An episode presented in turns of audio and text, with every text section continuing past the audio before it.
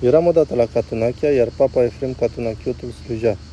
El niciodată nu slujea fără să vadă Duhul Sfânt, cum preface Sfintele daruri în trupul și sângele lui Hristos. Niciodată. Se afla în mijlocul luminii necreate. Cred că l-am văzut atunci pentru prima dată că a slujit. Ucenicii săi lipseau, erau plecați cu o treabă, era de față doar papa Efrem cu un ucenic de-al său, părintele nostru stareț Iosif și eu. Papa Efrem slujea. Era o liniște de mormânt. Foarte liniștit, silențios, abia ce auzeam rugăciunile de cerere. Eram într-un mic paraclis. Eu notam pe mări fantasmagorice și mă gândeam ce vede acum papa Efrem când slujește. Eu cu părintele Iosif ne aflam pe picior de plecare spre schip. La sfârșitul Evangheliei, în acea fenomenală duhovnicie, iese în fața ușilor împărătești, se sprijină cu mâinile de ele și așteaptă uitându-se pe fereastră. Eu îmi spun, vai, a avut vreo vedenie acum. Ți s-a arătat Hristos, Sfânta Trăime, vreun înger. Ce s-a întâmplat de oprit citirea Evangheliei? Poate că vrea să ne țină vreun cuvânt.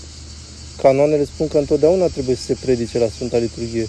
Poate că vrea să ne spună ceva din ce a văzut. Se uita pe fereastră afară, iar eu mă gândeam, oare ce se petrece? El a spus, Iosif, marea e liniștită? Adică e furtună jos? Noi ne uităm, liturgia se oprise. Nu, Gheron, dar nu e furtună. Bine, de vreme ce nu e furtună, merge să vă facă părintele un ceai cu halva, măsline, pâine, fă cafeaua să plece părinții. Iar eu voi aștepta ca să continuăm slujba. Doamne miluiește, mi s-a oprit inima. Cum să lăsăm liturgia neterminată ca să facem ceai, cafea, să mâncăm halva cu măsline și cu pâine, să mâncăm și să bem? Să ne întoarcem, să ne salutăm, să ne încălcăm lucrurile pe asin și apoi să continuăm liturgia? Rămăsesem fără cuvinte. I-am spus lui Gheronda, nu contează, vom lăsa liturgia acum ca să facem ceai și cafea. Dacă tot plecăm la schipă, vom bea la noi acasă.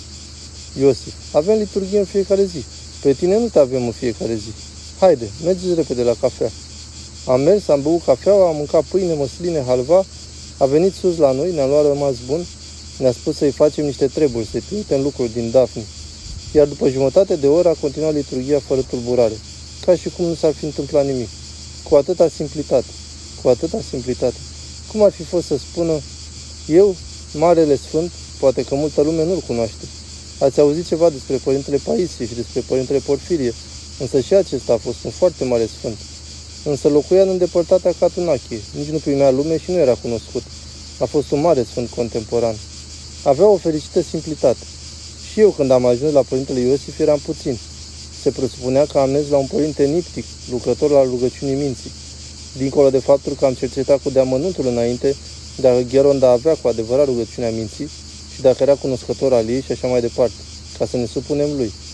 În fine, după ce am întrebat în stânga și în dreapta, ne-am făcut ucenicii lui. Eram trei persoane în obște, Gheronda, eu și încă un frate care a dormit apoi. Am mers să facem slujba. Ce să văd în biserică? Deasupra sobei cu lemne se afla o cratiță cu trahana. În biserică. Trahana, mâncare tradițională grecească cu lapte. Gheronda cânta și amesteca nuală. Eu m-am smintit. Maica Domnului, ce se petrece aici? Îi spun, Gheronda, e posibil să gătim trahana în biserică? Ei, ce să facem? Când vom găti? Suntem trei persoane. Cine o să gătească acum trahana? Am tăcut din gură. Firește că nu mai era loc de altă discuție. La Heruvic, când trebuia să iasă părintele cu sfintele daruri, ca pe împăratul tuturor să primim, s-a umflat trahanaua, mâncarea dat pe din afară din oală, a căzut pe cărbuni, s-a făcut un miros în biserică, Gheronda aleargă să o amestece cu lingura și ceilalți o dea jos de pe foc. S-a făcut o vânzoleală mare. Pentru ei nu se întâmplase nimic. Era ceva foarte, foarte firesc. Însă pentru noi cei școliți cu facultate, care căutam părinți niptici, părinți lucrători ai rugăciunii minții, toate acestea erau de neînțeles. De neînțeles. Noi credeam că vom merge acolo și vom găsi stareți care vor înălța mâinile la cer și vor rămâne nemișcați până a doua zi dimineață. Și chiar așa erau stareții noștri. Aveau această măsură duhovnicească.